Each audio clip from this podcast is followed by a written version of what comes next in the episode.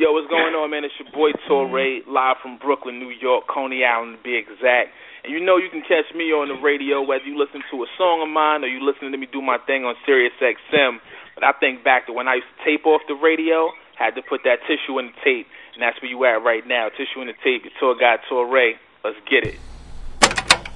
This should be played at high volume, preferably in a residential area. Like we always do about this time. Catching shit off the radio. Put the tissue in the, in Tissue in on the, the top. You know what I'm saying? Tissue on the tape. They don't know about that. Respect heat, homies. Respect heat, homies. People keep asking if I'm back, and I haven't really had an answer. But now, yeah, I'm thinking I'm back. Philmatic. Davis backwards. Gandhi. Hip Hop 365.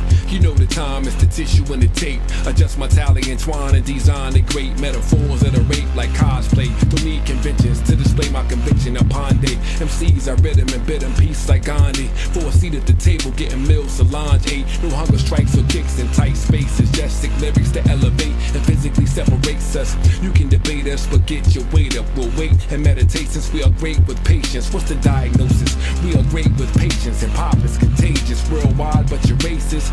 This back with Davis, feel there's no basis. Cause tissue in the tape makes America the greatest. From beatboxing on slave ships till we six feet in a box in a grave dip, we raised this culture. Born to debone these vultures, picking the brains of the youth, mumbling that insults us. I post up with the rap radar that gets me vexed when he uplift trash like Charles S. That's complex. Wait, I can read between the lines. It's not hate to suggest they don't need to rhyme. We just take it back, or rather choose to rewind when heat holders in the back as the benches the bond. bond, bond.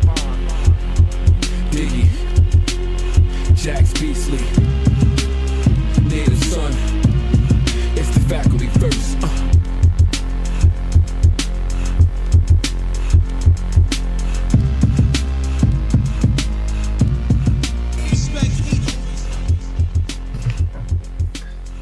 Yo, recording live from somewhere. It's the world's famous TITT. It's home team in the motherfucking house. No question. As always, it is I, Davis backwards, and who states your name, gangsta.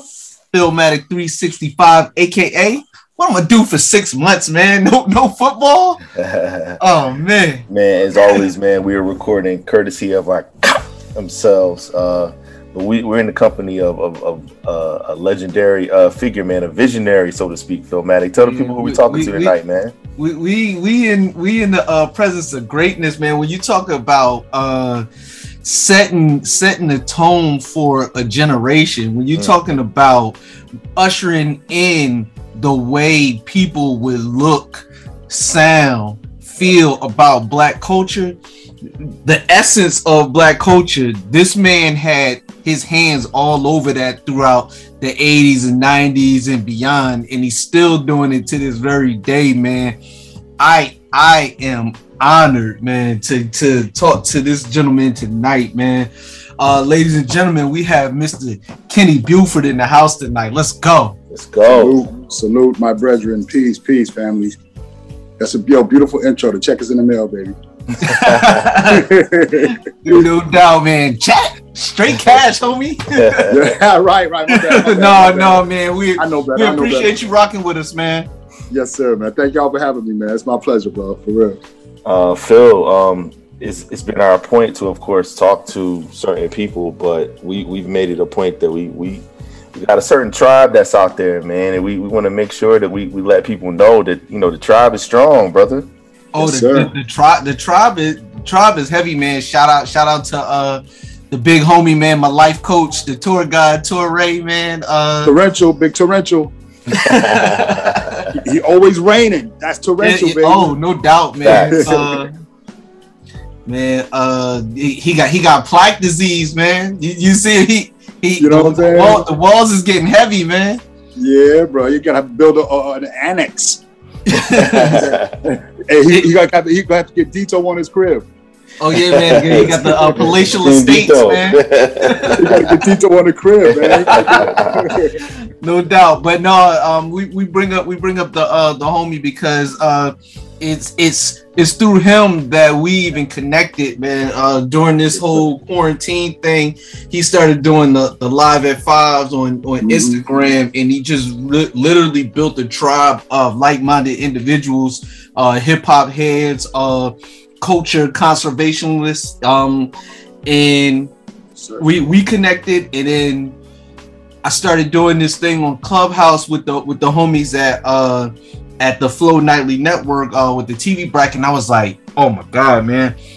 I've, I've been wanting to talk to Kenny, but I gotta talk to him, man. Like we doing this, we we about to start talking about a lot of the stuff he had his hands all over. I was like, man, who who better to talk to? Um, and then one of the homies, man, shout out to uh shout out to Cam. She had she had a great question that I'm going to bring up to you later when we she she posed a question not knowing I was even going to talk to you tonight but I'm going to bring it up to you when we get when we get later on into this interview. Okay, right on, right on. yeah man.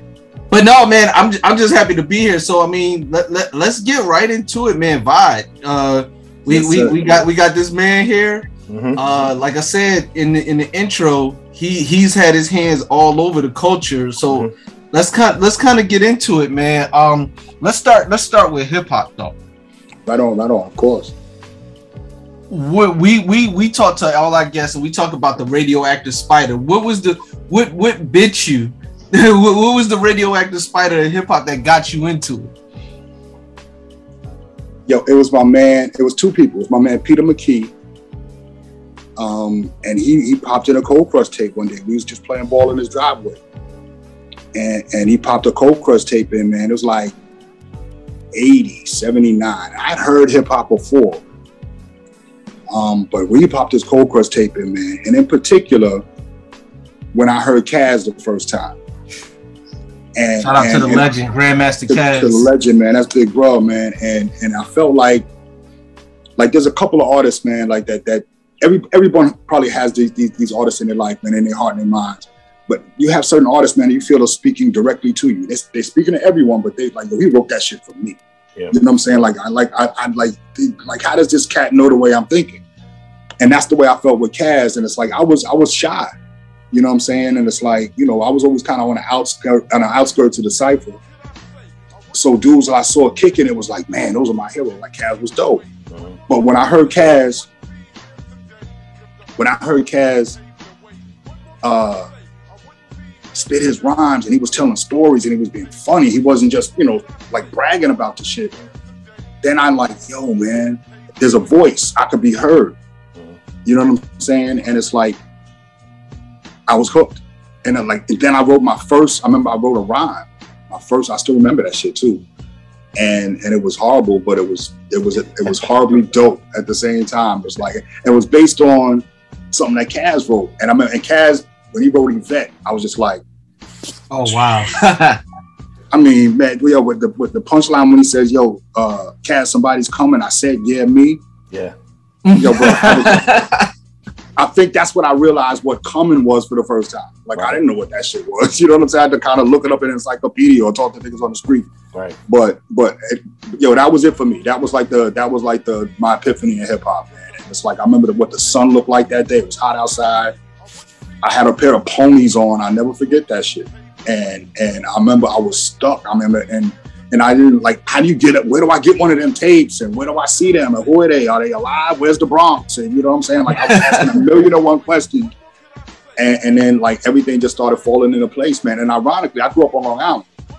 And and at the time, I didn't even realize it, but I was playing ball every day with Rakim because Rakim was like two, three years younger than me, and and he was real good friends with my cousin. And around him, when my nickname was Putty, and his name is is, is Pop, and and you know he was a real good football player. Rakim got real big hands. He's a good football player. He's a quarterback, and and he knew me from playing basketball, and I knew him from playing football. And I used to box too, and and we used to, you know we used to always chop. You know what's crazy? This real quick little sidebar, Rakim he got this crazy, the best catalog. You know, he won arguably the best MC ever. And there's there's one song that I hear every time I hear the song, I think of Rakim. It has nothing to do with hip hop. And and every we said in, from Wyandanch Long Island, we had a, a, a annual like a family reunion slash barbecue weekend called Wyandanch Day. And there's one particular Wyandanch day. They're waiting for everybody to get set up. And the DJ booth was there. It was the BLS D- uh, DJ van was there. Eric B, as a matter of fact. Coincidence. before Eric and Rob was together. Yeah. And uh, and Eric, the first song that he played was Boogie Oogie Oogie. And me and Rob were talking, and we were like, the, the speakers were right behind us, and boom, boom, boom, boom, boom, boom, boom, boom, boom, boom, boom, boom, boom, boom, that big bass line, and it scared the shit out of us. And it's like we always laugh at that shit to this day. All of the songs in the world, the first song, and every time I hear Boogie Oogie Oogie, I think of Rocket. Wow. And he'd be, and he'd be like, "Yo, buddy, man, remember that time we was like?" I was like, "Yeah, Rob, I remember that shit, man." And and so that's like our connection, man. It's like every time we see each other, you know, we I haven't seen him in you know in a minute, but every time we see each other, man, it's always that yo, Boogie Oogie Oogie's our song. Like, yeah, bro, that's weird. that's that's dope, but it's weird and shit. Like, but yeah, man. So yo, it, it, it was Caz. Just just to just to take it one step back, man. It was Caz, man. And and our shit is so crazy. Our culture is so amazingly inclusive and dope and Yeah. and, and and and and touchable and relatable. It's like Caz is my man now. Like that's my man. Like I can get Caz on the phone right now. Like you know what I'm saying. Back in the '60s, my mother couldn't just go hang out with Diana Ross. You know what I'm saying? She couldn't just go hang out with you know whoever. It's like I can call Caz right now and go hang out with my man. You know what I'm saying? And like Wow. and and and and chop it up with him. And we talk. I mean, you know, and I got stories with Caz. Like that's like Big Bro. You know what I'm saying? Like he he took care of me on more than one occasion. I looked out for him on more than one occasion. Like it's like that. Who would have ever known? I'm playing ball. My man Peter McKee in, in you know in his in his driveway playing ball when I first heard his voice, and how he would you know have the impact on me. Even today, as a grown ass man, my career's been great. You know what I'm saying? But he's still Caz is still like, damn, he's still fucking me up. Damn. he doesn't get talked about enough, man. He to me, like I I, I consider myself a, a a student of hip hop. Sure, Um, yeah. To me, he's the first great MC. Yeah, like there were a lot of there were a lot. There's obviously there's a lot of great MCs throughout the history. To Mm-hmm. me, he's the first great. He's the line. Like like you have like different lines where where everything changed. He's Yes. the first.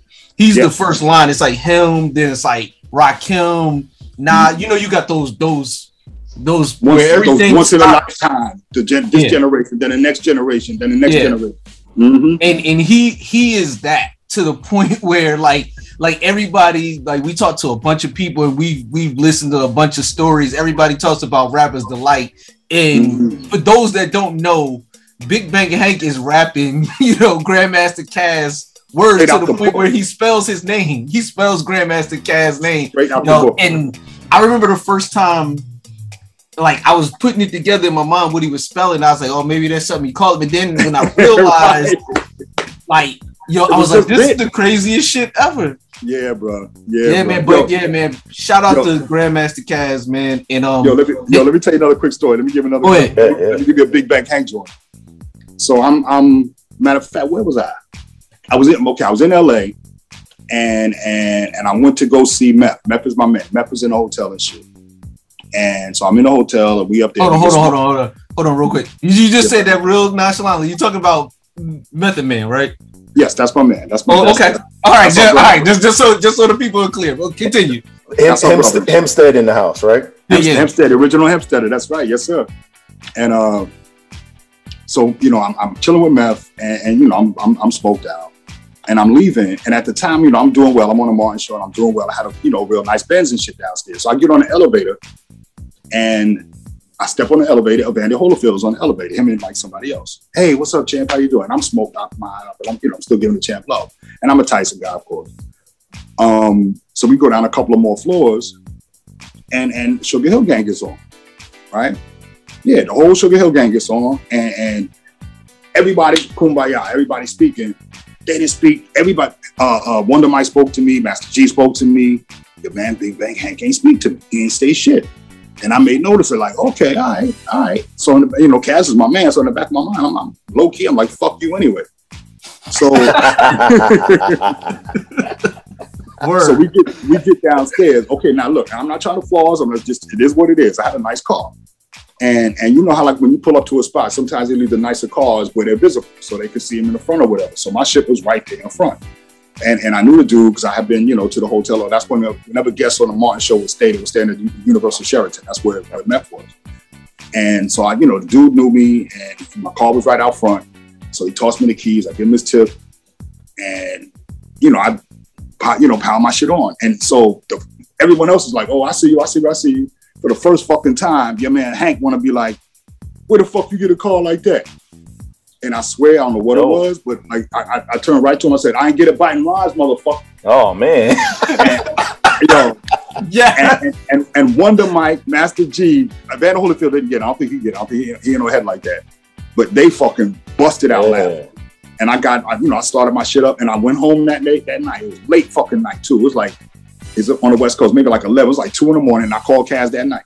I called him that night. He picked up kind of groggy. I told him the story I just told you and shit. He was like, man, that's why I love you, nigga. That's why I love you and shit. That's dope. And he, like, he's, told, love, he's, man. he's told he told that story a couple of times and shit and mentioned my name. I was just like, yeah, man. And you know, you know, again, God bless the dead, you know, uh, uh, Big Hank, man. But yo, man, nah, man, I, uh, that's that's that's Big Bro, man. You you jerked him, son, and we don't do that, man. You don't you, we don't do that shit, man. We don't do that. And, and to Caz credit, to Caz credit, real spit. This is the best thing I got at him with the whole that. Yo, he was never like he never even did no shit like that that I did. Right, right. He never he never really shitted on him, never really badmouthed him. You know what I'm saying? Always gave him love. Like one of his Hank's last pictures is they they was hugging each other. You know what I'm saying? So that's you know that's that's a lot about Caz, man. Because I I wouldn't he better than me. Yeah. You know what I'm saying? Word. he, he better than me, yo, Phil. I would have been nah, man. Fuck that, nigga. I ain't taking no picture. I ain't, I ain't shaking your hand. I'm not even going. I'm not even going. I don't like nobody named Hank.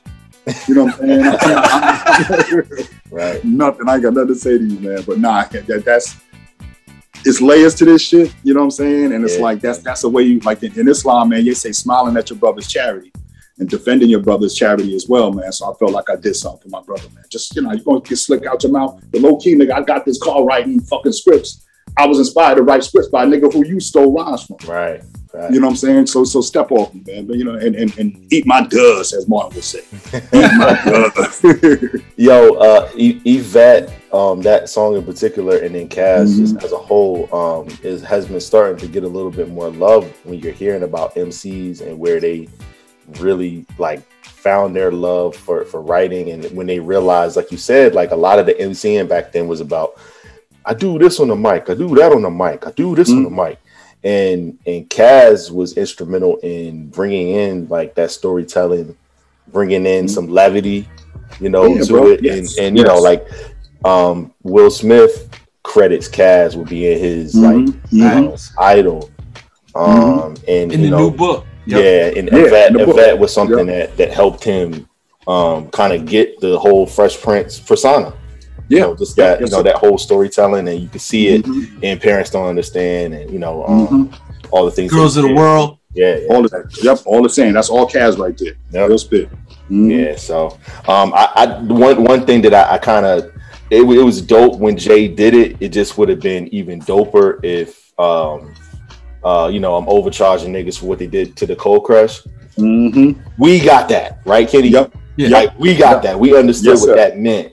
Yes. But to a lot of people, casual and even you know novice or just on the outside, Mm-hmm. they're like they they, What's in it? they don't quite get it. You know what I'm saying? They're like Right, what the right. what the move, you know, like so, you know, it just this that step further to kind of say Caz in the cold crush or whatever, like that would have Mm-hmm. Cool. Or had him in the video. That would yeah, have been dope. right, or something like Right. that. But, Something. Something. but it was, Right. but it still was good though, because that's a part of our lexicon now. Like we, we talk Yeah. about you know charging niggas for what they did to the cold The- crush. the cold- It really was, it really was messed up when you think about Man, it. bro, still, yo, and one of my one of my works of passion, man. God willing, man. One day, man. And Caz knows this. We talked about this a couple times. I've sent him some stuff, man. I'm like, I want to tell a Cold Crush story. Yeah, You know what I'm saying? Like, I want to tell that story, man. Like, I'm, I'm a comedy writer, you know, and I like I got but a dramatic side in me, and and and and I would like. I, actually, I'm writing. I'm going to write that with Caz one day. Like we had Nice. talked about it, and you know, when when the opportunity present. Matter of fact, we're supposed to hook up this year and then Okay. kind of like have some shit out. You know, like yeah, we got producers, we got people attached that's interested because people know the story, like you said. So there's an God audience, willing, man. there's an yeah, audience bro. for it, man. We would love to see that. Oh yeah, And man. bro, man, bro, I'm telling you, man, like I, I, I've been, I've been on this literally. I remember when the CW and UPN was a network, Mm. and I remember Mhm. pitching it to them, like pitching what was later to become like the Get Down Okay. on on Netflix, and it's like Caz saw my Caz has the original. My shit was called Back in the Day, and it was basically Grandmaster Caz story. And and I still got the script right now. I'll send it to y'all. Matter of fact, check it out, y'all. You know, Nice. y'all can put eyes on it. It's just you know, it's something I'm proud of, man. It's gonna happen one of these days. God willing, it's Oh gonna happen. man. It's Yeah. Oh, happen. it's definitely gonna happen. And Mhm. and if, if you need two extras to be in the back, we, we, we, ah, yes, sir. I Come mean, on. we be in Yes, the back. sir. Hey, my, hey, my pop lock's still serious, Phil. Oh. I still, I still can keep I'm- um, going, man. Ain't man, know, I almost man. broke my neck trying to uh trying to be crazy legs, but you know, I I, I do it for the cause, yo. yeah, I'm, I'm, I got y'all. Y'all there. Consider that done, baby. Come on. no Now- doubt, now, man. Now, now I'm really gonna sell this joint just to see that shit. Oh no, like no, like I I love this shit, man. So like, I mean, Yeah, bro. we we we are we are 20 minutes in. We got we got Rakim playing hoops with Rakim. You know, uh, you know, uh, ready to brawl. Uh, a rap legend for another rap legend. You know what I'm th- saying? we- we didn't even we didn't even get to the shit that we got you here for. This is awesome. right on, right on, I right mean, on, right on. And, and but Phil, So- Phil, one thing before before we move on, Go I ahead. one last thing, uh, a part of your origin story, man. We talked to a lot of people, obviously. Um, you know, we, we mentioned Tor, and you know, he he gets the um the privilege of of repping Brooklyn, you know, Coney Island and be exact to the fullest. But you also get the privilege of of of, of repping, you know, Long Island. Like I don't think people really give Long Island the credit um, that it deserves in terms of being, you know, uh, architects of of our culture. Can you talk to us about that a little bit? Like, how do you feel about that? Yo, man, I'm I'm proud to be a Long Islander, man. You know what I'm saying? It's like like I, I and I love listing the MCs that came from Strong Island. You know what I'm saying? oh, From let's do it. yo, you know what I'm Public saying? So PE, you- We got Rakim, as, you- Yeah. as before mentioned. We got EPMD. EPMD. We got we got Busta Rhymes. Even though he, he grew up in Brooklyn, but we we go we go count Busta. You got Busta- Daylock. Busta- in Uniondale to be specific. Mm, I know where you. I, I know. I know people that, that that know people that know people that knew people. right. So yeah, that's that's Bus and that's that's Yeah. yes, that's We Lee. got Daylock, Daylight, all from, Yeah. from Copiague and Amityville. Keith Murray. Keith Murray, Central dead Islip. serious, Central Islip. Mhm. Even though I'm smiling, You know Uh-huh. what I mean, yo, I K- mean, K Solo. K Solo. I Yeah. mean, Mhm. it, it, it it it gets heavy. Yeah, bro. Like Long Long Island is serious. Freddie when you- Fox. when you, huh? Freddie Foxxx. Freddie Oh, Fox. Bumping up. Bumpy Yeah, Knuckles. bumping up. hmm hmm Yo, Yep. that Yeah, bro. love that dude, man. And me, Love me and me, me, me and Bump, that's day one right there. Me and Bump's day one. Like he, he's the first one. He's literally my first friend that knew I had a dream to be a writer. Okay. He's he's my first, he's the first person I ever told I want to be a writer. My first friend. And he and and, and Fox wrote. Matter of fact, he pitched the idea to me that we we're working on. As matter of fact. And Nice. and yeah, he he's that's that's my dude, man. That's my day one, man. His brother Taheem was my best friend. Okay. And Taheem, we lost Taheem 20, 22 years ago, just the other day. Oh 22 man. years ago, man. I think I don't even know. Maybe it's not even that long. Yeah, yeah, it's about 22 joints, man. Yup. That was my best friend, man. And, and, like Fox, Fox and I, day one, man. He was the first dude I told that I wanted to be a writer, and I actually drove him to the Long Island Railroad train station, gave him the last money that I had in my pocket, drove my mother's Cutlass Supreme, dropped him off. He caught the train to go meet with producers. The very first time he put something down. Tony, these, these two producers, Tony and Yuli, and they lived in Queens. I forget they last, they were brothers and shit. And uh, and he, he drove out there, and he, that dude been in it, in it ever since, man. That's that, that's my dude, man. That's That, that dude's a legend. He's he's super important to to our story because one of our very first guests was uh Wendy Day. And Mhm, and she mhm. she she uh managed Freddie early on and you know they have a Mhm. they have a real great relationship. But also one of the best shows we ever went to, Fox was there at, at the Roxy and then just just different stuff. In fact, I literally listened to I Love with him and MOP today. Uh I got a I got a I got a playlist of all all these songs with love in the title and and I Love came on. So like anytime you hear Fox, man, you know, tell tell them from us. Thank you for MC. Yeah. Yes, sir. I I, mean- will. I will. I will. I Dope, will. dope, Um, My dude. underrated too, man. Yo, he did a, Yeah. he did a he did a song for me one time, man. We was in the studio. He just came to LA. He was chilling, and and you know we he doing his thing, and I saw his process, which I'd never seen before, and I'm I was blown away by that shit. And, and I ended up leaving, going to the crib, or you know, going to what I think was a fight on that night. I went to the crib and watched the, watched the fight. So the next day he came through. Matter of fact, no, the next day me and Eric went to Roscoe's, and and Eric B's thing at Roscoe's is he orders six chicken legs and and two waffles. That's like his every fucking time you go to Roscoe's. That's evergreen shit. And and I laugh in his face every time we crack up. And they came, they we went to Roscoe's, and on the way back they dropped me off at the crib. They you know was to drop me off at the crib, and he played the song that he did for me, man. And he talked about my son and my mother, and like yo, man, like made me cry, man. Like made his brother cry. It was a, like a tribute, man. You know what I'm saying? I was just like, damn, man. He's like, yeah, bro. I was just thought about- man. like, cause he was say he said he was so inspired by me coming, you know, like being in the studio with him for the first time in like 30 years. You know what I'm saying? It's like he been doing all the shit that he been doing, and and and, and I still got it, man. And it's it's like that's my bury that me with that shit. You know what I'm saying? Like that's that's my that's my anthem, man. When y'all standing over me, man, that's gonna be it right there. That's that's my joint. Man. So that's that's how close we are. Yeah, that's why that's how close we are. Shit. That's my dude, man. Man, salute, salute the uh bumpy nuts. Uh Yes, and, Yes, and all the MCs out of Long Island, man. Uh we we they often talk about the the five boroughs. They they often forget about Long Island, but you can't Mm-hmm. you, you can't tell the story of hip hop without it. Man, come on, come on, PE, just PE alone. Yeah. Come And on, then, and, then, and then and then just to just add two other ones. I mean, even though they rep different boroughs, like we mentioned, Matt from Hempstead, and then also Mhm. Prodigy too. Yep. hmm hmm hmm Man, a couple of shit, Ashanti from out there. Yeah, yeah. Yeah. You know, we, we, we spread the Oh, wings babe. a little bit. You know what I'm saying? Uh huh. Uh huh. My baby mom, to be. Get in line, man. Get in line. yeah. Wait, wait, Oh yeah, that that that line is around the earth. around the earth. That's the circumference, man. That's right.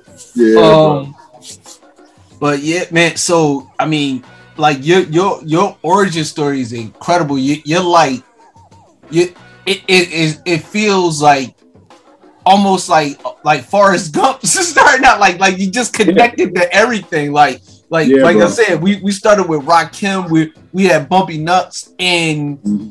like you just getting started. Like so like what did like you mentioned you wrote a rhyme. Did you ever try to like really rap rap? Like did you try to record anything?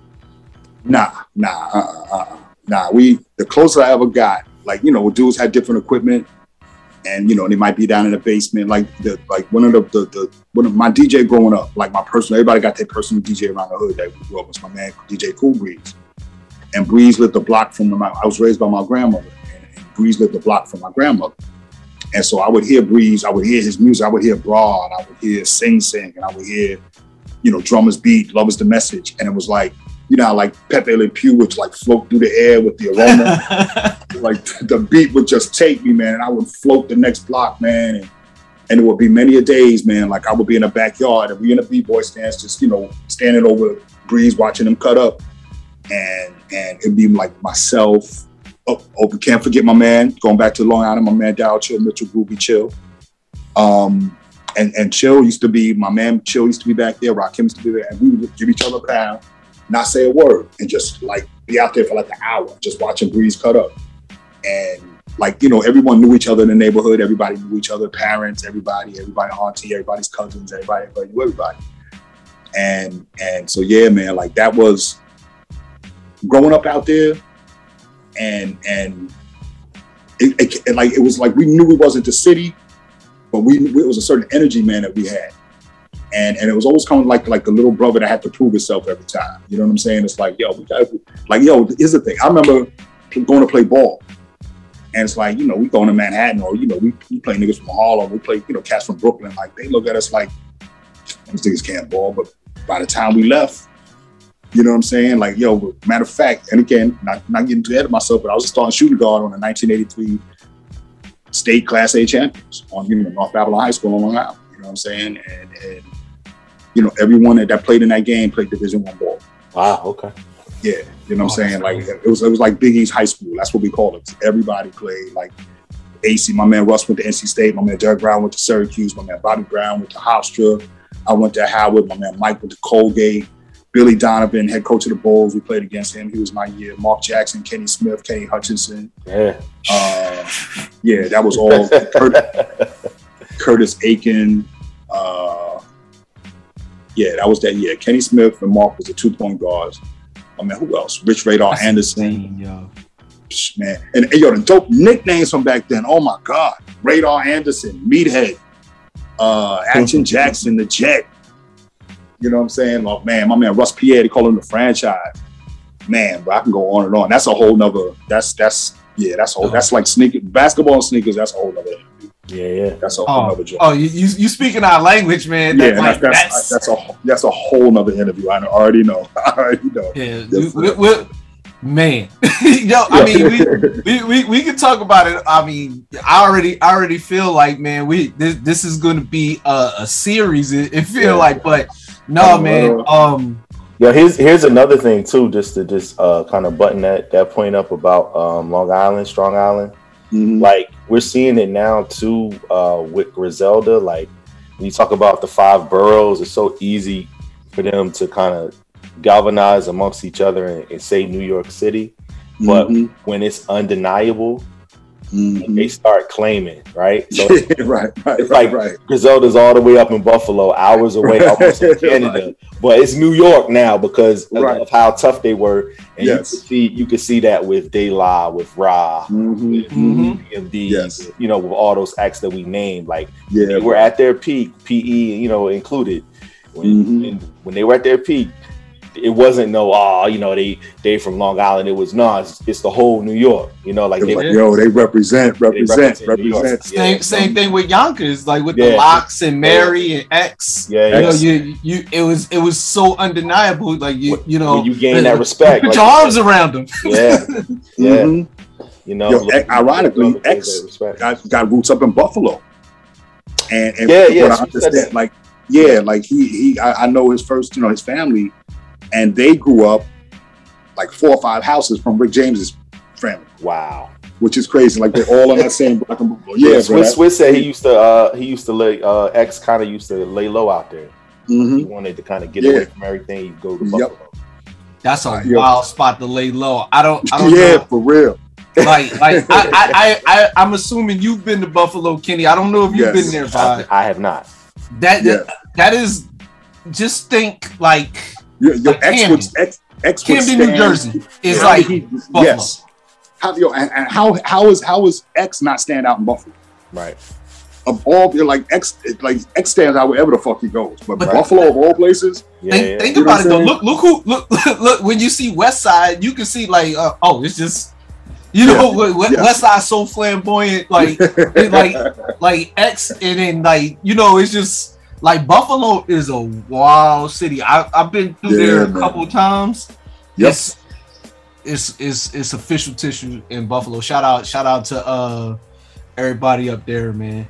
yeah, bro. Um, yeah, man. Uh, he holders. We got we got my main man, man. We got we got we got Kenny in the building, man. I'm I'm I'm exhausted already, man. Like I, like if, if you if you told me it was over right now, I'm I'm good to go. But no, seriously though, we we're gonna we're gonna hip hop. It is is so vast mm. that is is in in my lifetime I seen it to where it was almost invisible on television to it being everything to where Fred Flintstone and Barney Rubble are rapping to where Mhm. Mhm. just as as as we record this the day before the biggest watched event in the world the Super Yes. Bowl yes, featured Dr. Dre, Snoop Dogg, Mary Yes. J. Blige, 50 Cent, Eminem, and Kendrick Lamar. yeah, you bro. know, Yeah. everything is hip hop. You know, Yep, yep. you know, so you have a whole lot to do with that. Whether whether whether you want to take the credit for it or not, I'm telling you, you have a whole lot to do with that. With some of the things that Thank you. you put your you. hands on. Um, where where did you even get the idea or the- or or the the the the itch to be like, yo, I want I want to not only do I want to write, I want to write for television. September 1970. I'm 56. I was born 1965. September 1972, Friday night, 8 o'clock, NBC. I- want to say it was like September 9th, September 22nd. But we used to watch Sanford and Son, you know, every Friday. And, and, and yep, I'm already I'm already seeing man. And bruh, and I want I, I wear size extra large by the way. Um, Bruh, I, I, this particular episode in, in Sanford and Son, they always would run the credits, the written by, during the you know the opening credits, and I just made a point, and I saw the name Richard Pryor and Paul Mooney, and I'd heard about Richard Pryor because Lady Sings the Blues had just came out, and I didn't know Paul Mooney, and it was an episode called The Dowry, where uh, Fred's cousin comes into town with his new wife, and they have a you know a daughter who's you know heavy set, yes. And when she marries, she gets a ten thousand dollar dowry. So of course, Fred tries to hook Lamont up so he can get his hands on the money. And it's just full of fat jokes, and it was just funny. And I remember after that, because Chico and the Man came on eight thirty, seven thirty gong, seven thirty gong show, eight o'clock Sanford and Son, eight thirty Chico and the Man, nine o'clock Rockford Files. Oh, Rockford Files. Let's go. Rockford Files, man. And and I remember turning to my mother as the closing credits for music was playing, Quincy Jones music was playing. And I said, Mommy, I want to be a writer. And she was smoking a cigarette, putting a cigarette out and potato chips. And she's like, kind of looked at me because back then everybody wanted to be Muhammad Ali, everybody wanted to be, you know, Reggie Jackson, everybody wanted to be, you know, Tom Seaver, whoever it was, man. But I was like, yo, I want to, I want to be a writer. She kind of gave me a look, and, and that's, and I just, I, I, left it there. It was, I just left it right there, and I was '72. So there's no, I'm, I'm from Wyandanch, ain't no studios out there. So I was just, what I did was this, man. My mother, God bless her, man. She don't even know what she did. I, I didn't even know what she did, but she got me a a Radio Shack tape recorder. Just a regular, the regular flat shits, just a regular with the five buttons on that shit and and bought me one like TDK or one Tandy cassette tape. Oh, Tandy, that was the Radio Shack brand. Yep, the Radio Shack. I used Shack to work brand. at Radio Shack. yeah, bro. I, I, I used to steal from Radio Shack, 103rd and Broadway. I used to steal from Radio Shack too, Yeah, along with working there. bro, that's Allegedly. Of why they- yeah, yeah, allegedly. That's what I heard. I, was- they ain't got me on, on video, but um, me? um, she had bought me this one cassette tape, man. And every Friday, this is before VCRs, before DVRs, before any of that shit, um, before even Betamax, like it was just cassette tape, man. And I, I used to set my, my tape recorder up and record the audio of every episode of Sanford and Son. And I would listen to that every day from Friday, wake up Saturday, listen to it, listen to it Sunday, Monday, all the way till next Friday. And then tape the next episode over. And then on the other side, the flip side, a couple of years later, and this how long I had that little tape recording, this one cassette tape. I think maybe I got another tape along the way because that one popped or whatever. But later on, because Sanford and Son came on 72 to 77, 1972 to 1977. And Good Times came on from 74 to 79. So the first two years, I'm just doing all like Knicks games on one side of the thing and Sanford and Son on the other side. Just, you know, every week I'm doing Sanford and Son episodes and listening low key, low, learning timing and, and, and how to tell a joke and how to set up a joke. So even when I watch old reruns now, it'll take me right back. I remember taping this. I remember recording this. I remember listening to this with my grandmother, making her laugh because I could quote it verbatim. And I was unwittingly studying how to write a script and how to, you know, structure and, you know, all of that. And and and flipped the tape over on Wednesday night when Good Times came on and started coming on in 74. And and did that for a couple of years, man. And then graduated high school, went to Howard. Um, didn't I, I studied journalism. I wasn't learning what I wanted to learn. I, I was more creative and you know, I, I, hip hop was in me, man. I, you know, you couldn't confine me. I, I had my own idea about what I wanted to do, and I'm still remembering Paul Mooney, Richard Pryor, and uh, and I remember leaving school, man. This was like '86, and I remember, and again, I'm a baseball guy too. I remember the '86 Mets being my team, and being out, and he just did, I had a dope ass documentary on the '86 Mets, and that took me right back. And we uh, talked about that with Mike Geronimo. Oh man, bro, Yeah. Mike G, that's my guy too, man. I fuck with Drop Yeah, we we talked we talked we he, it had just came out when when we was on with us, but, but yeah, I'm sorry. Continue. Yes, sir. Yes, sir. And uh, I remember that summer. I, I this the thing. I, this, this is where my Radio Shack time comes in. Um, I was actually I was in school. I was at Howard. I lived off campus because I was doing some things that afforded me an apartment off campus, and uh, and like I kind of yeah, and I kind of you know got a little distracted with school. wasn't wasn't really interested in school as it was anyway. Kind of got a little distracted. So and I bought a plane ticket uh, to go to California, and a one way a one way plane ticket to go to California, and my apartment got broken into, and they took everything. I was living on two. I lived at 201 I Street, Southwest DC, and they broke into my shit, took everything, man. And somehow, some way, they did not get my plane ticket. And I had this one-way plane ticket, so I, I, it's funny, man, because I remember the, the ticket was from DC.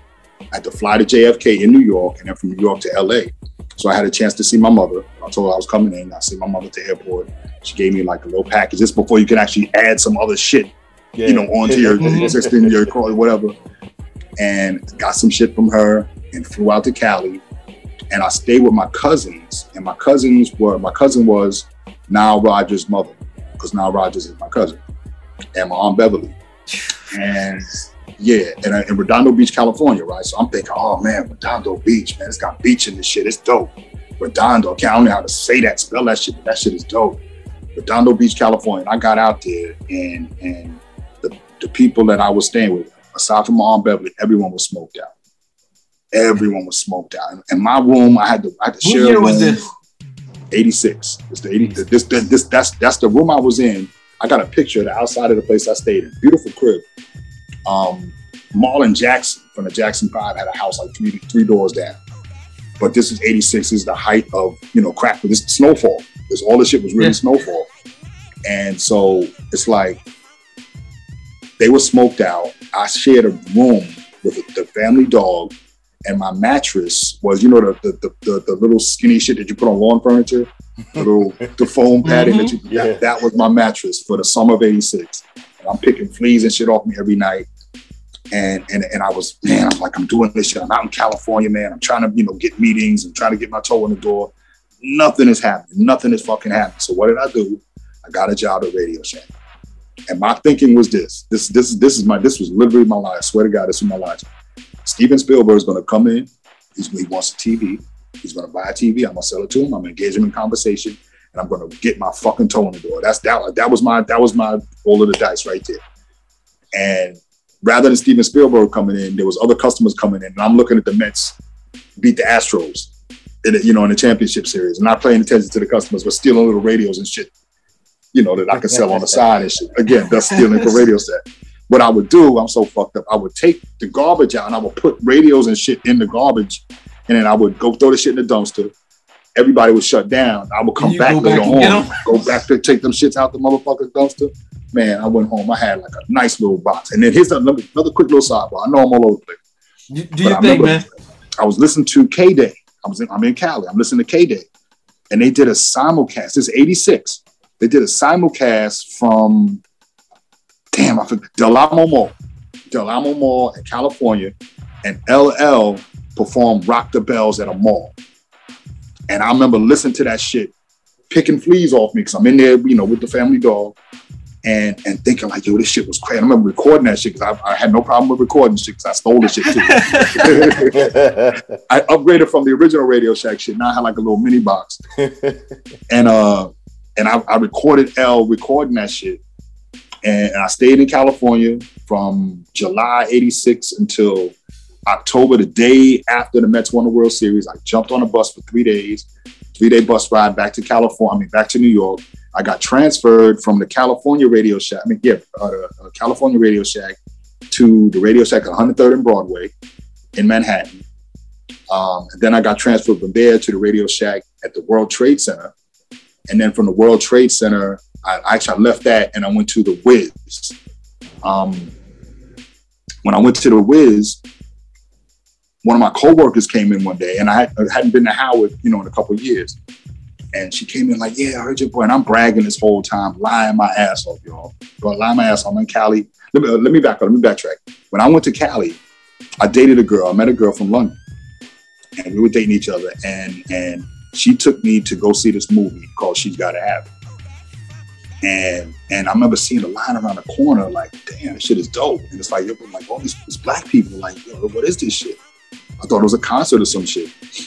And, and when I saw the movie, I was stuck. And I was, she was like, yo, what's up? I was like, yo, I got to get in touch with this dude, man. And that's when my wheels started turning. Like I started remembering the Sanford and Son episode. I started like, okay, this might be it.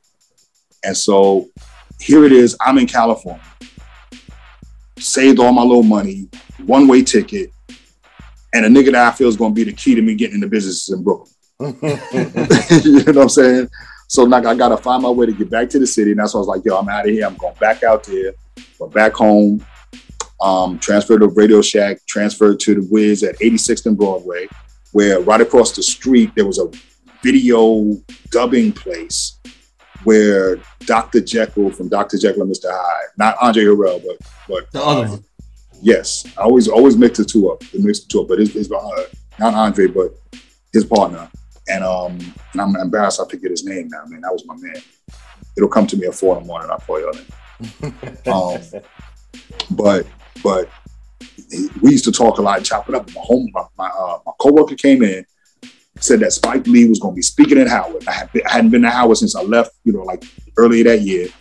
Um, so I took my mother's Cutlass Supreme again, drove down to Howard, lying my ass off to all my boys, like, yo, Spike is my dude. I have been writing Spike letters this whole time. Not heard nothing back from him, sending Polaroid shots, everything, just something trying to get my, my, my toe in the door, anything to get on. Spike was throwing a party down. He had just finished School Daze. And he was throwing a party for homecoming, and EU was performing. So it was Howard Homecoming, EU from DC's performing. So it was like 5,000 people at the old post office pavilion, Katie Corner from across the street from the White House. Yep. And crazy people outside. And I had the crazy haircut, the Anthony Mason shit with three lines. I think I had my name carved in the back of my head. you know, like the ill shit. I had some flamboyant ass 86 clothes on. And and somehow, some way, my man Earl, just the Torre connection, my man Earl from Coney Island, he seen me and I knew Earl from playing ball. He was like, yo, Putty. And I didn't know that he worked for Spike. And so he waved me up front and I'm talking shit to my boys. And now I'm starting to believe my own lies and shit. And so like they, you know, he waves me in. I was like, yo, yo, what's up, E? Da, da, da, da. And then Spike comes over. This is the crazy shit. Spike comes over is like, Kenny Buford. I'm like, oh shit. Like, so you did get my fucking letters. You did get all my messages. Like, yo, I got all your messages. I got all your letters, all that shit. I've been doing a movie, da da da da da. Uh, you know, like, yo, you said you wanted a job, right? I was like, yeah, yeah, definitely. He said, yo, my cousin is upstairs selling t-shirts. He's getting swamped. Can you go help him out? I'm like, all right. I went upstairs. His, his cousin Malcolm, who just did Space Jam 2, Best Man, uh, Girls Trip, Malcolm Lee, my man. Hugged Malcolm, looked at my watch, it was like 11.30 at night. Next time I looked at my watch, it was like 3.30 in the morning. Had to go back to Radio Shack that day before I left DC. This was on a Saturday night. I left DC on a Saturday night, had to go back. Spike said, give me a call, I'll be back in town on Monday. Give my Tracy, uh, assistant Tracy Willard a call at 718-624-3703. That was the fucking number. 718-624-3703. yeah. Yo, I, I know two phone numbers right now to this day. I know two. Right. You know Right. a number from 1986. So. Bruh, 718-624-3703. And, and I called Tracy. Matter of fact, I, I, I got his number. I went back to work that Sunday. I opened up the, the store at 11 o'clock. I left DC like 6 in the morning, got back to New York around 10 that morning, worked at Radio Shack. It was the last day I worked ever in my life. Worked from 11 to 5. The next day, Monday, called Tracy, set up a meeting for Tuesday. That Tuesday just happened to be the Knicks Celtics, uh, the Knicks home open against the Celtics, 1987. My man Mark Jackson, I played against in high school, was playing for the Knicks. He had just got drafted. He's a rookie. Yeah. I go to interview with Spike all on the same day. So Spike was like, yo, you want to go to the game? And this before he had the court since he was in yellow Yellowstone. And uh, I was like, fuck yeah, I want to go. Hell yeah. So we jumped on the train. By the time we got to the garden, I was Spike's assistant.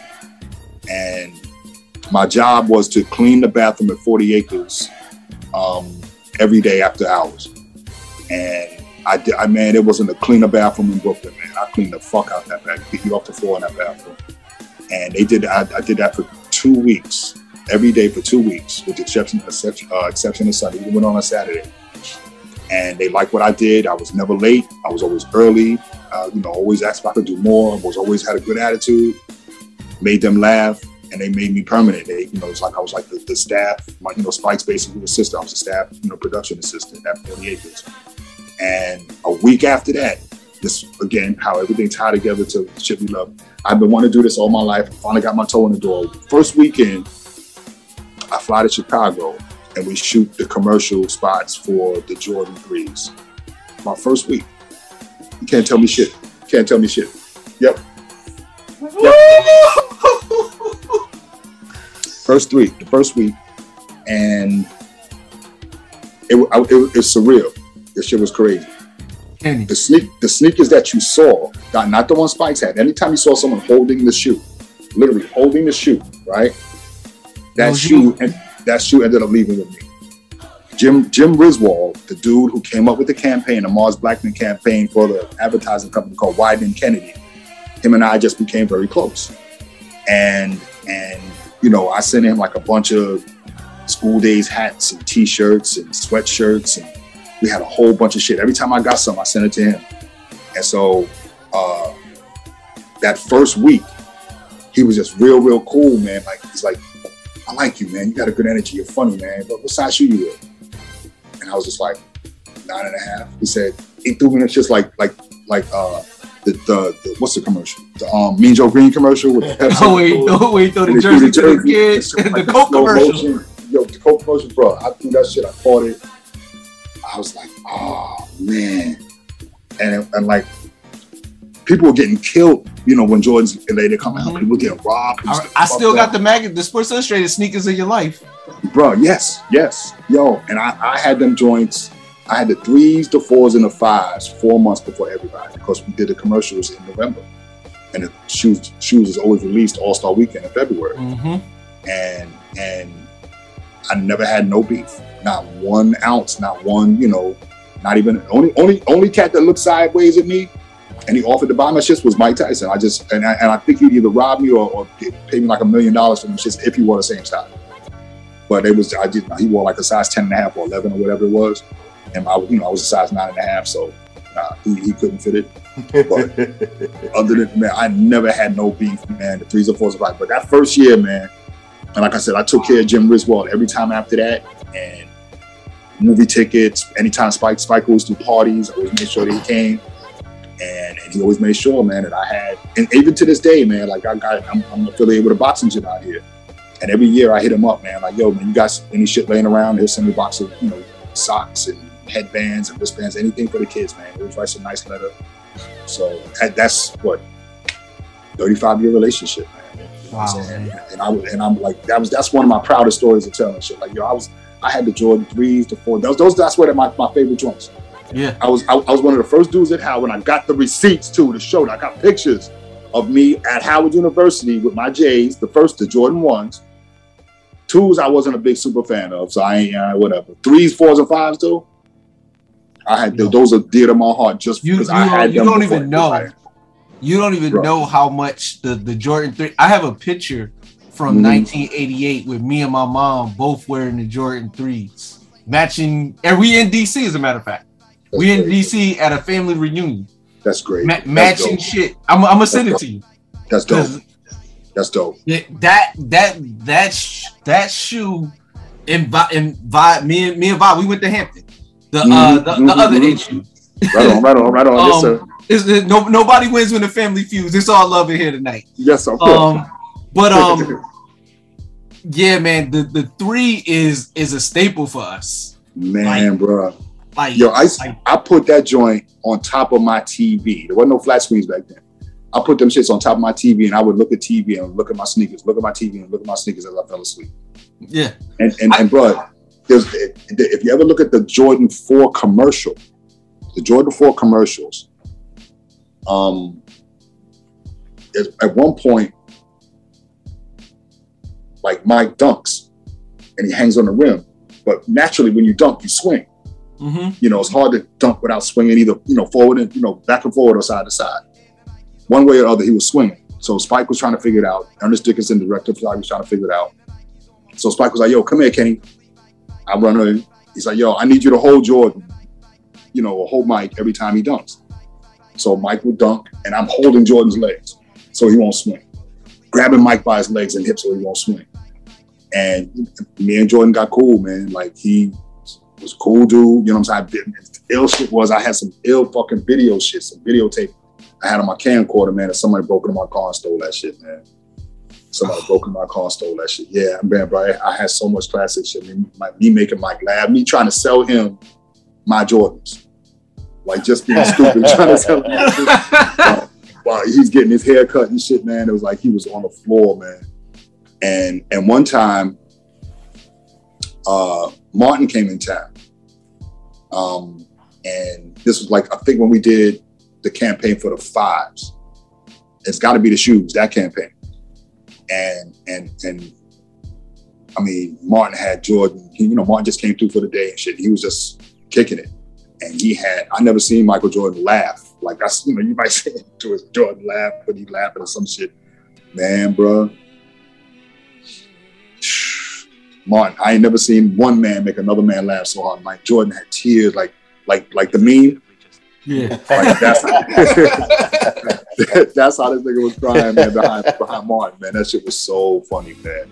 But yeah, bro. So that's like I, again, I kind of went, you know, like took it all the way from Oh. from that, you know, the the good You times. took it exactly where it needed to go, man. Yo, Right on.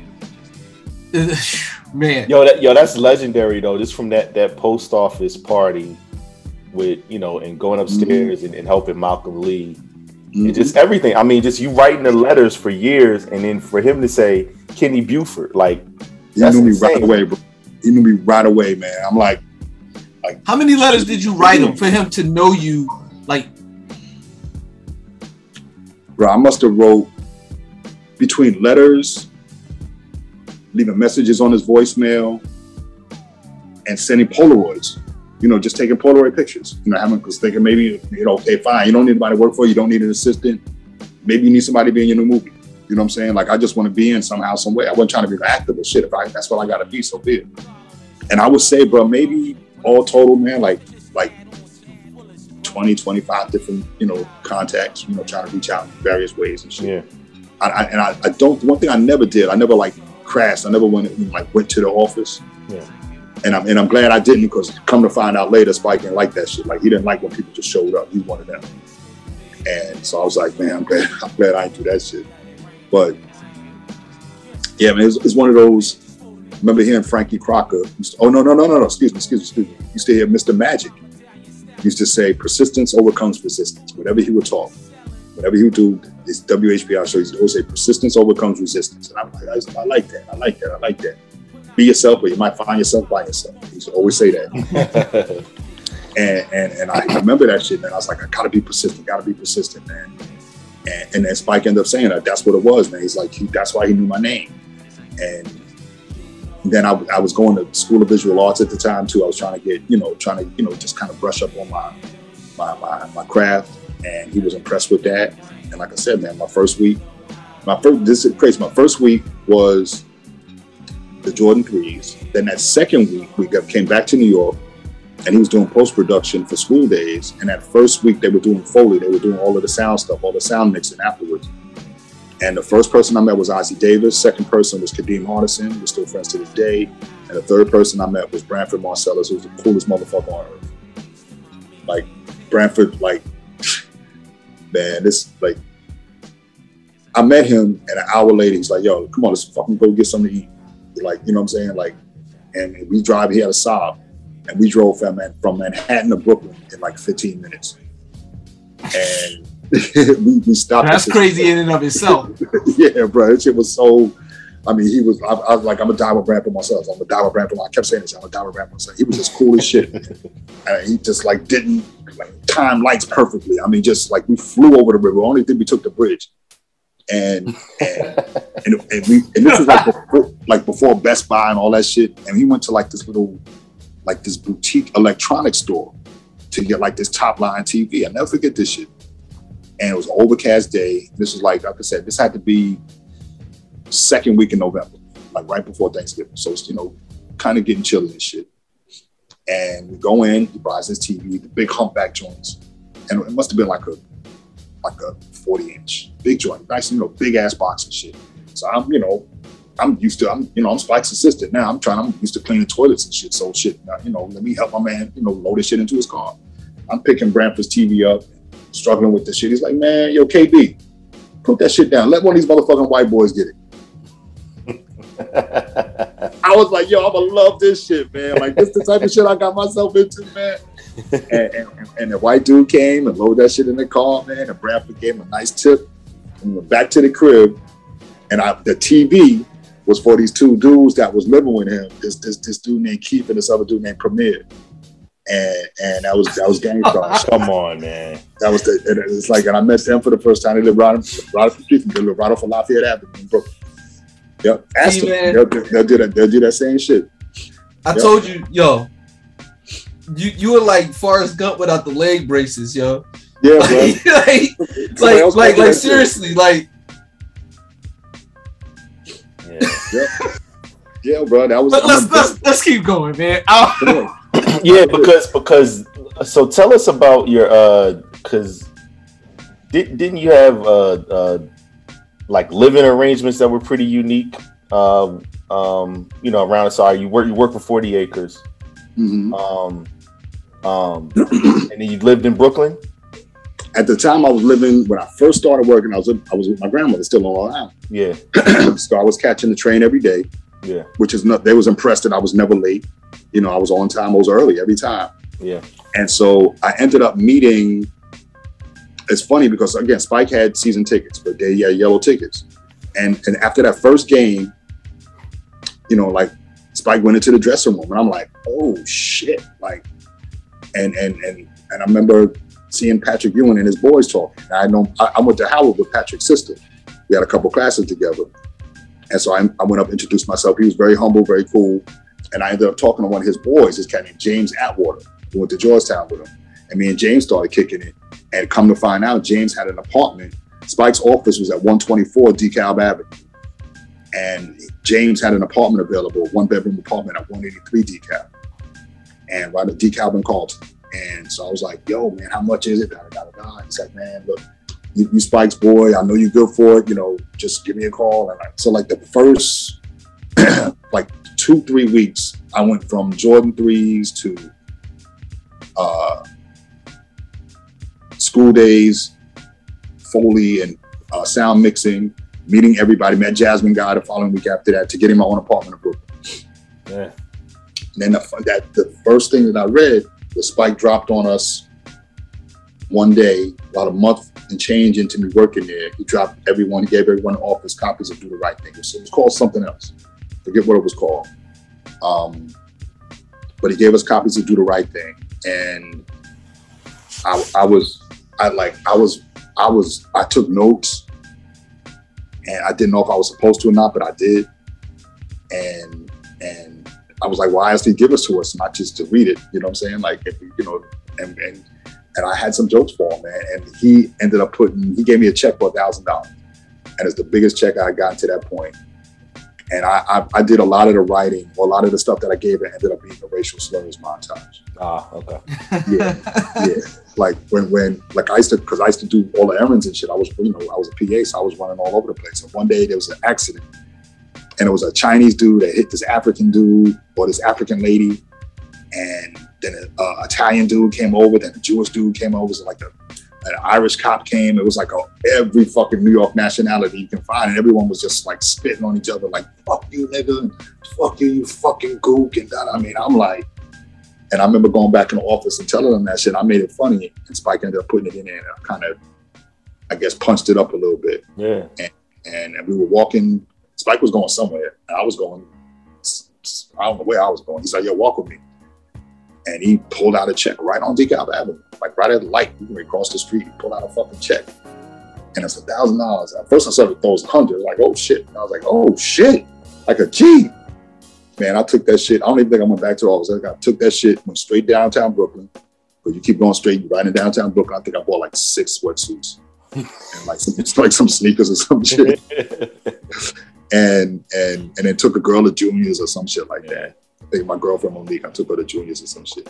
And then and then and then this is what I forget. That then that next week, that's when we the very first music video I ever did. We shot right at Brooklyn Tech High School, right next to 40 Acres office, was the butt video. Hmm. That was the, the very first music video I ever did was the butt video. EU was cool as shit. Yep. And that night, see, I remember, I just remember every fucking detail. I lived in a moment.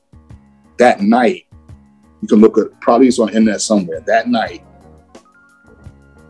Public Enemy had a concert somewhere, I think in Tennessee.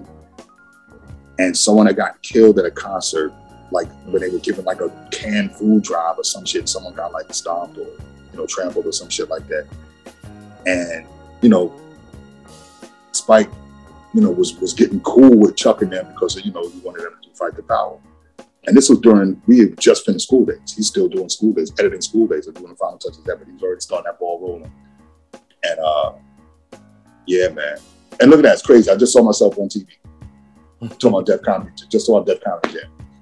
But yeah, man, like that, that, that, that first month was like a whirlwind, man. And then, you know, we, we started, um, we did, we started do the right thing, and pre-production and do the right thing. I was out running around doing whatever I was doing, and came into the office, and there was this dude. He had these EK glasses on, you know, USA boxing jacket, and it was hot as hell.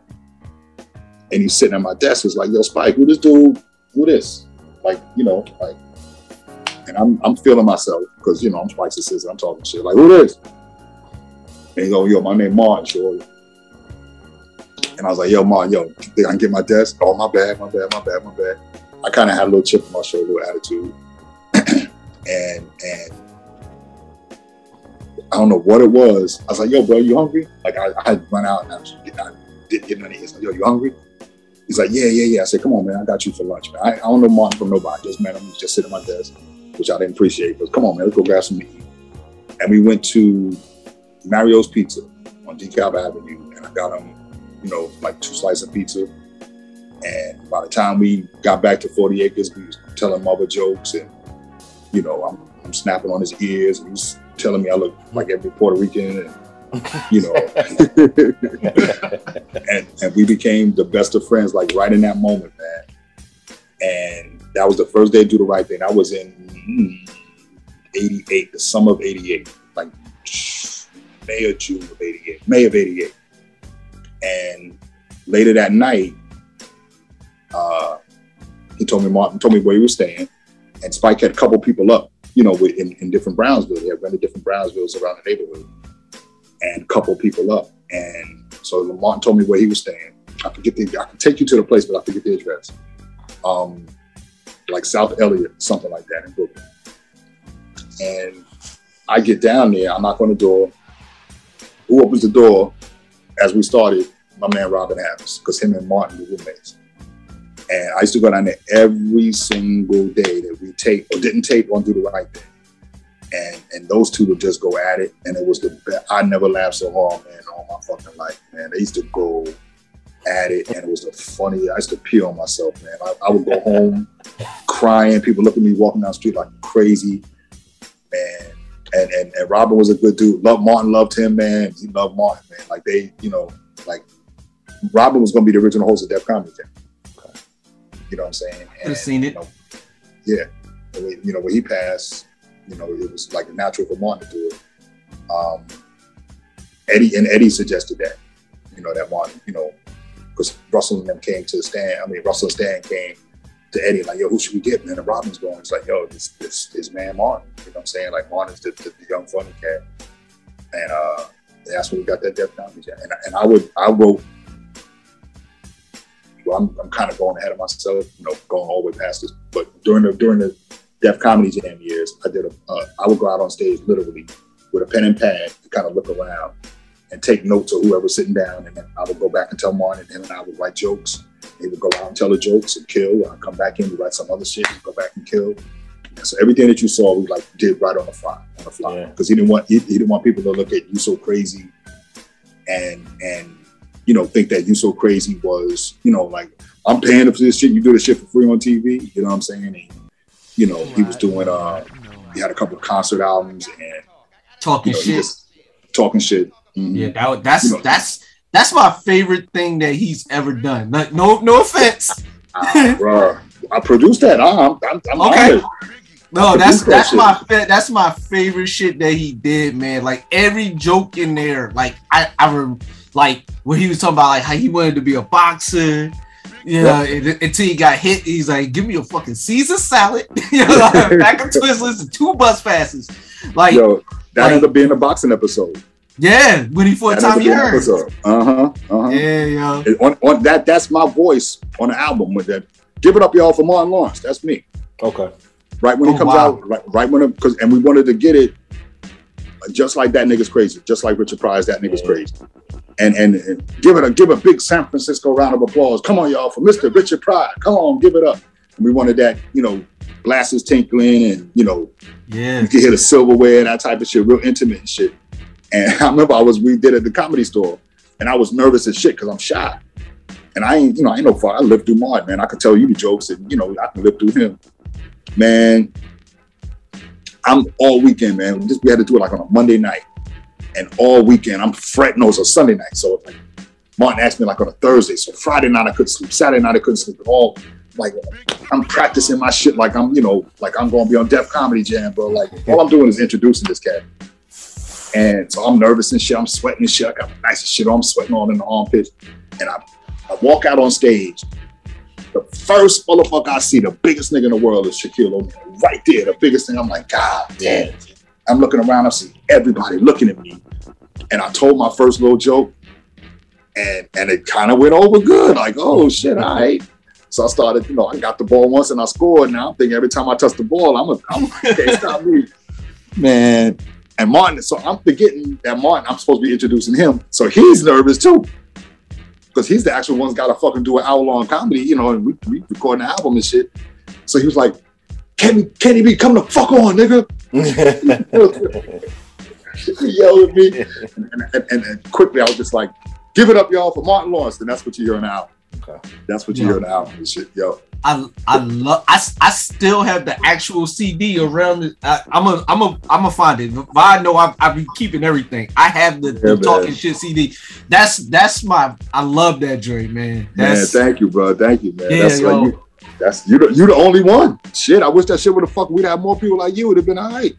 no Shit. no man. Well well I can speak for me and my friends because this this Mm. this is the you know our whole podcast is named Tissue and Tape, but I recorded it on a cassette tape because I didn't have a I didn't have a Discman yet. But I had yep, the, yep. but my step pop had bought the CD. I, I didn't have a Discman yet, so I recorded it on the on a TDK, and I had that joint. We would just listen to them joints. We had all the the way you recorded Sanford and Son. I Yes, recorded I recorded stuff off of I like we had Delirious, we had Raw, we had Yes. uh Live at the Sunset Strip, like Yep. so we yep. record them off the off the video. So like, and remember, um, Eddie Murphy had did a version of Raw, but he did it on HBO. Yep. So it got like the jokes that's not like he do the uh the shit that's not on the album. joke. Yeah, Yep. he do, he do the Larry Holmes joke that's not in the um that's not in Raw Yes. and um all of those. I keep the sensation and all that. So we had all of them. We had all of them. Uh-huh. We would just listen to this back to Shut back. up, bitch. Shut up. Yeah. bitch.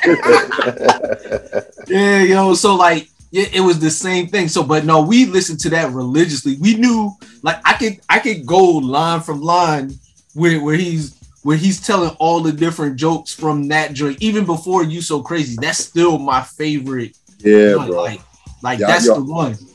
I enjoy it, man. We did that shit, man. We actually, it's funny. We got Biff Dawes. You mentioned uh, Live on a Sunset Strip. Biff Dawes, he did the production design on those albums. So I looked him up to do our shit too. And, Yeah, because I remember like it was like talking shit, but like the the the eye was it was it looked like it like it ripped. So you Yeah. so because you know you you couldn't spell the word in there, so it looked like it Yes. was ripped off. Yeah, Yep. it was. It, yeah, East West Records, Sylvia Rhone. yeah, man. We signed to Sylvia Sylvia Rhone, East West Records, man. She was she was good to us, man. She she let us do what we wanted to do.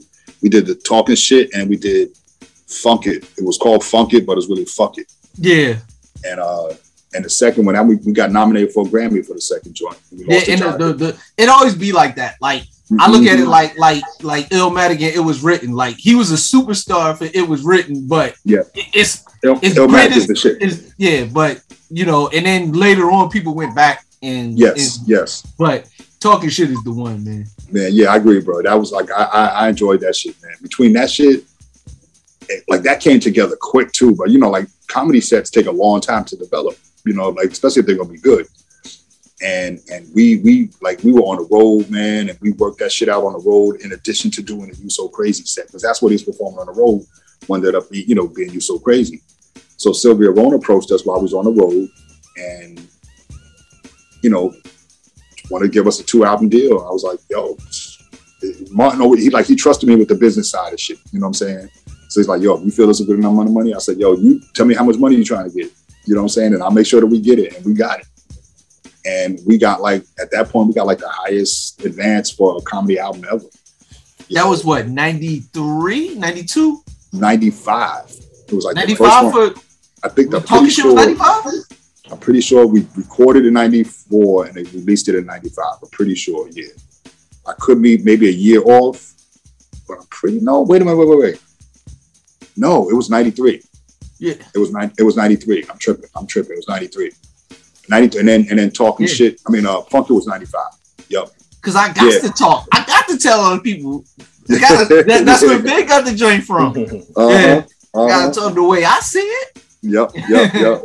Yep. Yo, that's yeah. that's crazy. That's um, that's that's your man Keith and Premier. Like it, that's that's funny Yeah. how that comes full circle. Yep. Full circle. Yeah.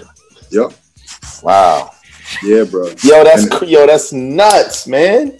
bro. Yeah, yo, man. when I, I used to when I when I was I went from when I was at 40 acres, going back to that. When I was when I was at 40 acres, um, you know, Spike used to throw parties all the time.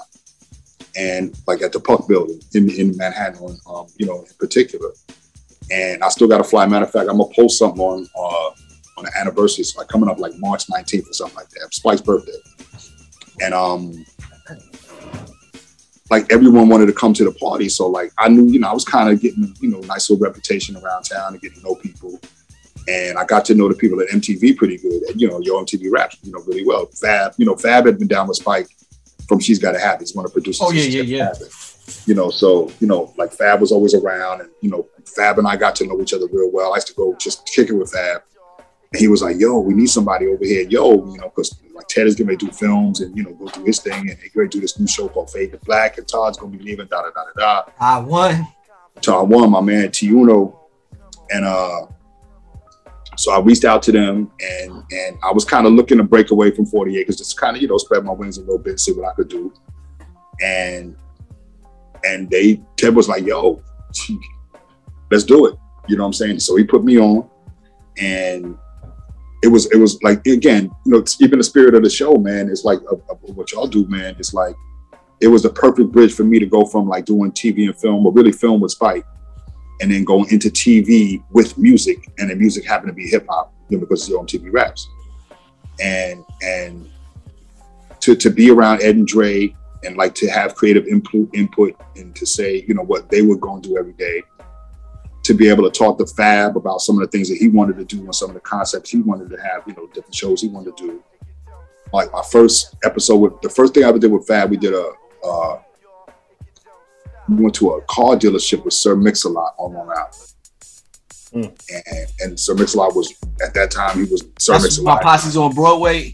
Yes. Sir Mix-a-Lot. was- And yo, cool as dude. I forget his I forget his, his government name, man, but that dude was cool, man. And like I, again, it was one of surreal moments, man. Like, yo, this is my fucking first week, and I'm in, and I'm kicking it with fucking Sir Mix-a-Lot. Like, That's you know what I'm saying?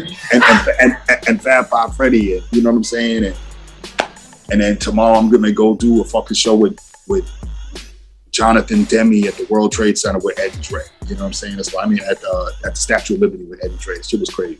That is wild, man. Um, but so like to be able to reconnect with like Rakim, who I hadn't seen in you know in years, and he had heard my name bubbling. Of course, I seen him, but to see him at Yo MTV Raps and to see Eric at Yo MTV Raps, and just to kind of connect, you know, so to Keith to see Keith, man. So ironically, Bumpy and Premier got very close, hmm.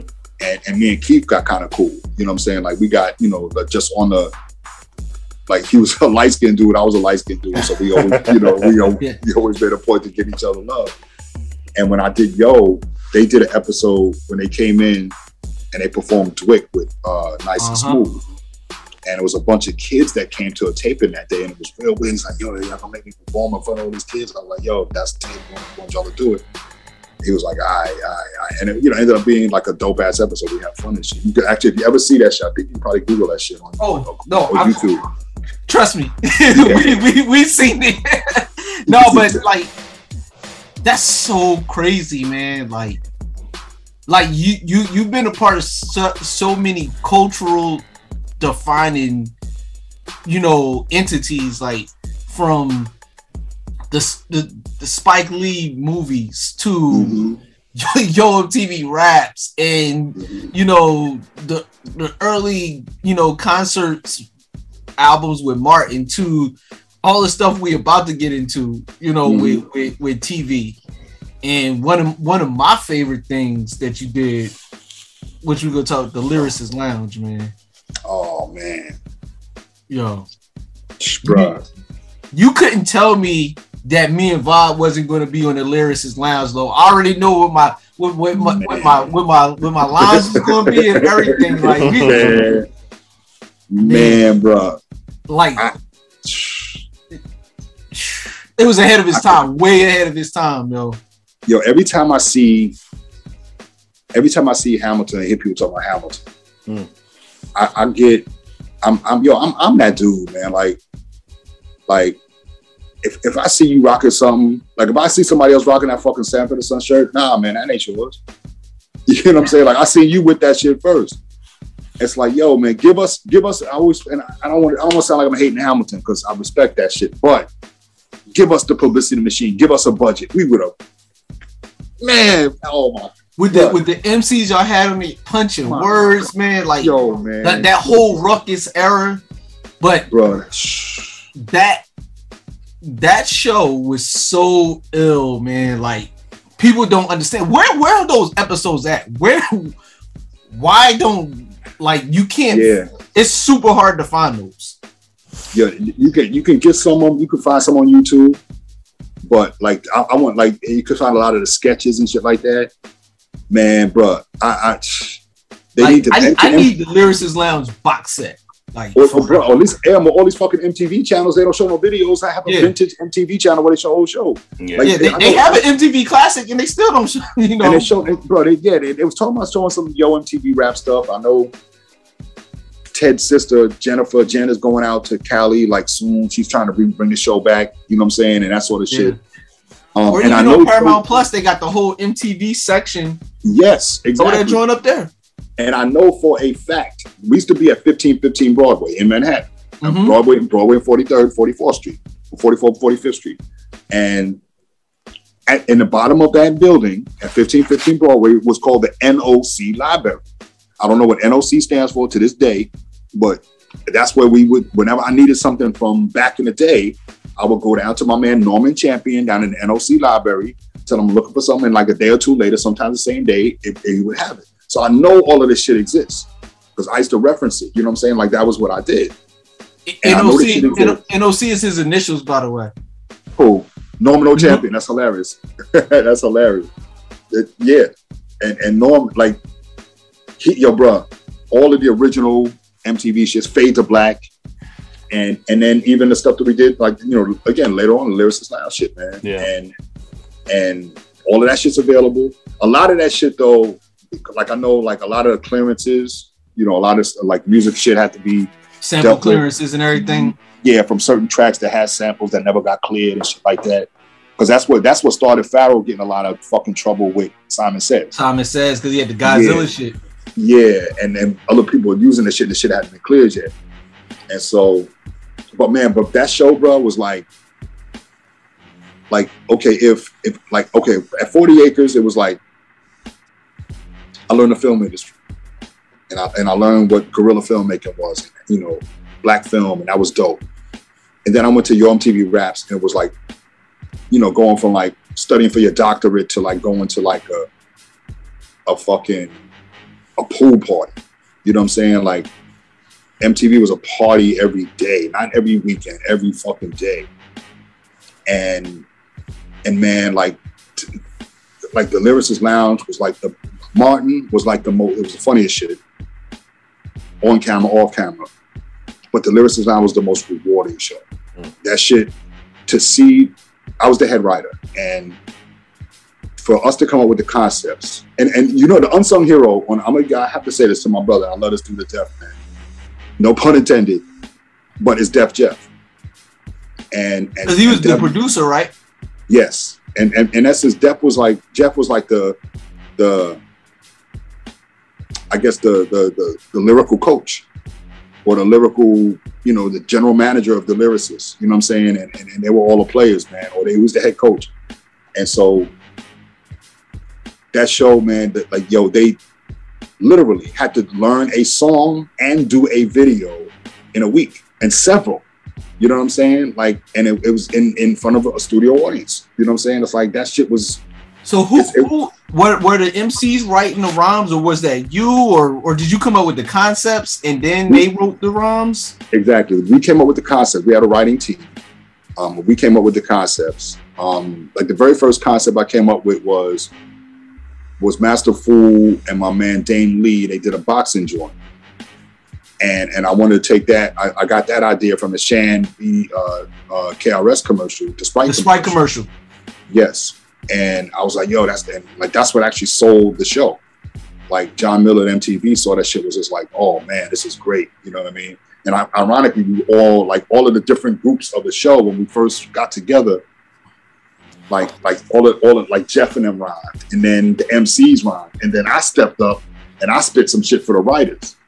And when I spit my shit, they, they thought it was gonna be corny. Everybody was like, "Oh shit!" Like, I- that, that was like my first little taste and last, first and only last taste of, of being a, a, a MC. Not even MC. I'm gonna just call myself an M.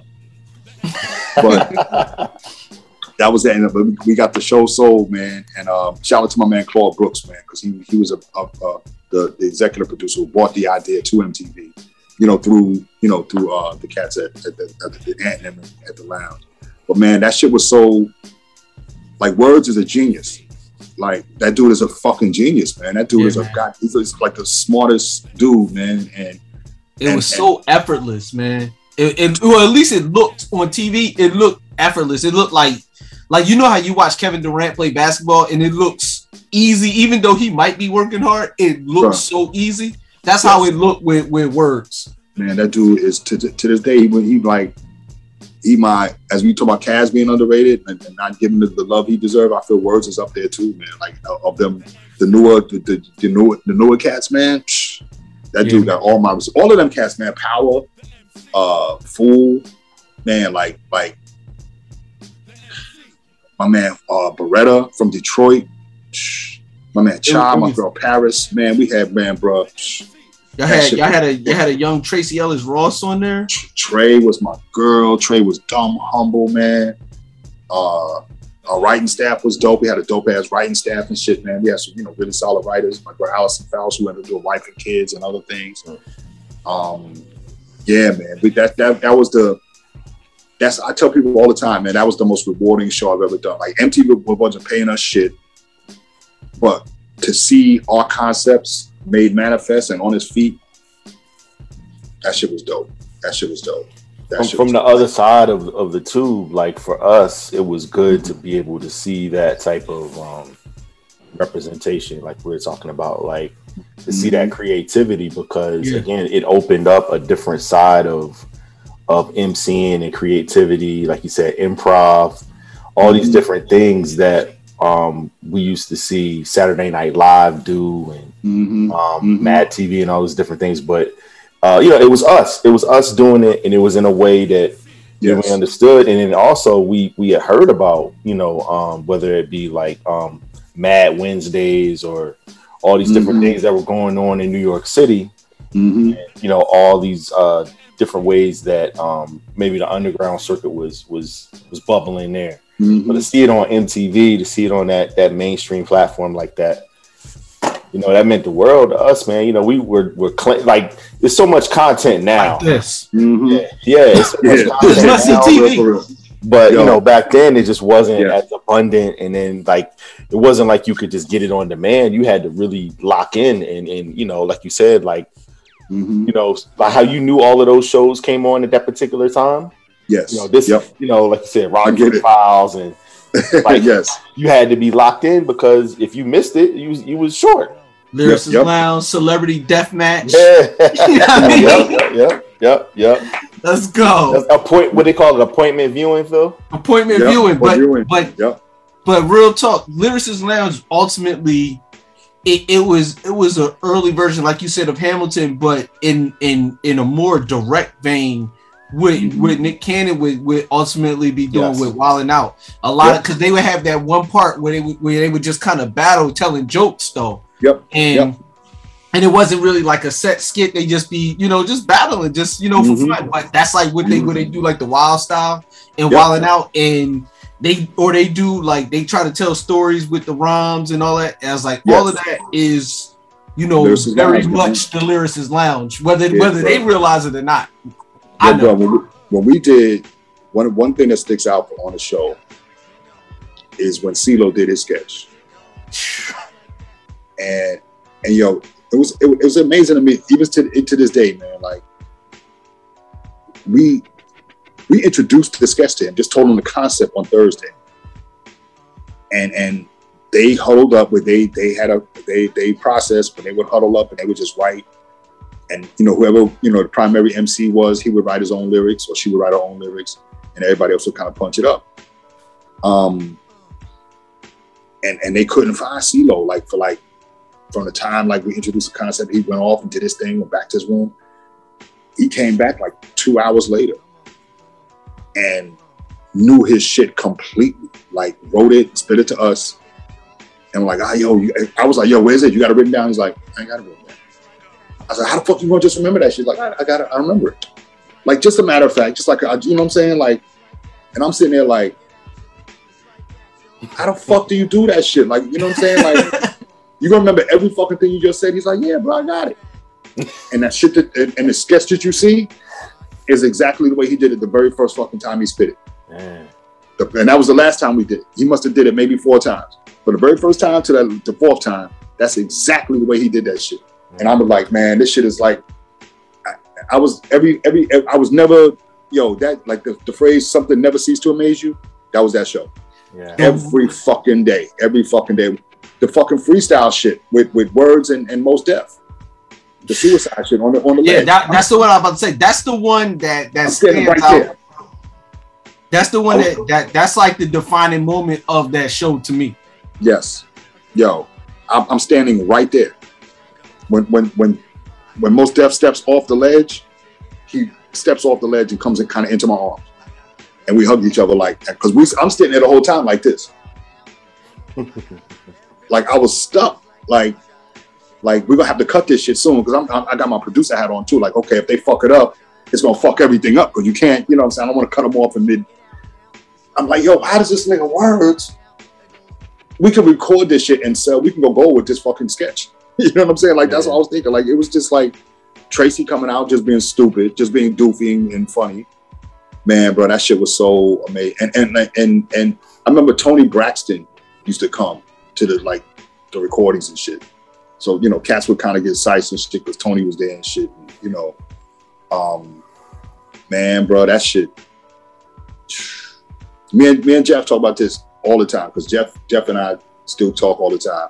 Words and I, Words just posted something because a matter of fact, Lyricist Lounge just had a um, I think it was February 9th. It, it premiered. February 9th, 2000. I think it was like 22 years ago, 20, 20, 21 years ago, whatever. I think it was 22 years ago or 23 years ago. I forget, 99 or 2000, but February 9th, I think it was the premiere. Yep. It, Words just posted something. But yeah, bro, that was the most, the most rewarding show. The fucking uh, confession sketch when the plane's going to crash. That was great. Everything was great. The guest stars that came on. Slick Rick slime, signed my Wallaby for me. Which, you know what I'm saying? You can't tell me shit. I- yeah, the ruler signed my Wallaby. Come on. And I, and I and I brought it open to him. He was like, You want me to sign it? He's like, You know how much Wallabies cost? I'm like, Yo, you know how much your autograph is means to me? You know what I'm saying? Like, fuck Yeah. these shoes. I didn't go wear these shoes forever, but now I will. You know? But yeah, man, like that, that, yo, it, it's that's I'm, I'm I'm doing a book. You know, I'm writing a book this year, man, and it's like I was challenged, man. Like I didn't know whether to do a book just on 40 Acres, then a book just on MTV, then a book just on Martin, or should I just do the whole scope of my career, man? And I, you know, I'm Whole, Everything whole, whole shebang, man. yeah, bro. Like you know, and and, and I got some in, interactive shit. Like I got basically I got people. A lot of the people that I'm telling stories about, like they're gonna actually participate in the book and actually corroborate the stories. You know what I'm saying? So they'll add their spin on it. Like when I first met Meth, or when I first met, like my, I don't know if you guys remember, a couple years ago when Jaden Smith, Will's Will's son, took a young lady to the prom and he had on like that Batman outfit, you know, all Mhm. this other shit. That was my daughter that he took. And you know, so I had known Will, you know, from you know, we we Martin and Fresh Prince were like we were, you know cousins, but we wasn't taping. We was over at Fresh Prince when they were they wasn't taping. They was over with us, and Bad boys, man. man, bro, it started back then. They had been talking about that shit all the way back then, and and and when you see Will, it's just who he is, man. I love that dude. You know what I'm saying? He he's family. You know what I'm saying? Like he he treats my daughter well, man. My daughter is is best friends with his daughter. You know what I'm saying? So, you know, we we've been family. Will's a good dude. I, everything he does, I fuck with. I support him. He's a genuine artist. What you see is what you get. And man, back then, bro, like again, check out that Fat Tuesday shit. Cause every man, bro, we see we see here's the thing too, the Martin shit. We had we had the livest audience.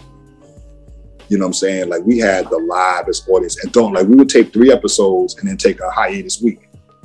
So if you was the audience on that third week, y'all You had got, to, y'all you, got, like you got all the gems. man, bruh, and because you know it's like okay, we about to be all for a week, and and and we always had a party, you know what I'm saying? So like, it was the hottest chicks that came out, it was the coolest dudes that came out, athletes came out, singers or whatever, and and we'd be right there on the set, man. Like after the episode, you like you know, if you was whack, you was breaking out anyway. But if you was, you know, you trying to party with us, you could do that, and. I mean, people get like meet and then get married like three weeks later type shit. You know what Yeah. I'm saying? Like it was, it was that whole shit back then was just surreal. Even talk about it, man, it's surreal, man. Like So ho- hold on, I, I, I don't want to stop the flow, but we we get we have to we have to do this.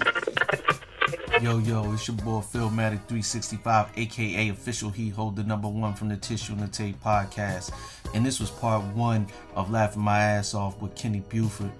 Please listen, rate, subscribe to the Tissue and the Tape podcast, and stay tuned for part two when we talk about everything from the Martin Show to all Kenny's comedy writing. And if you don't do nothing in your life, respect He Holders. Peace. They do hip hop better than you. Oh, this is Sissy in the tape. Like uh, that, Daddy. Like that, baby.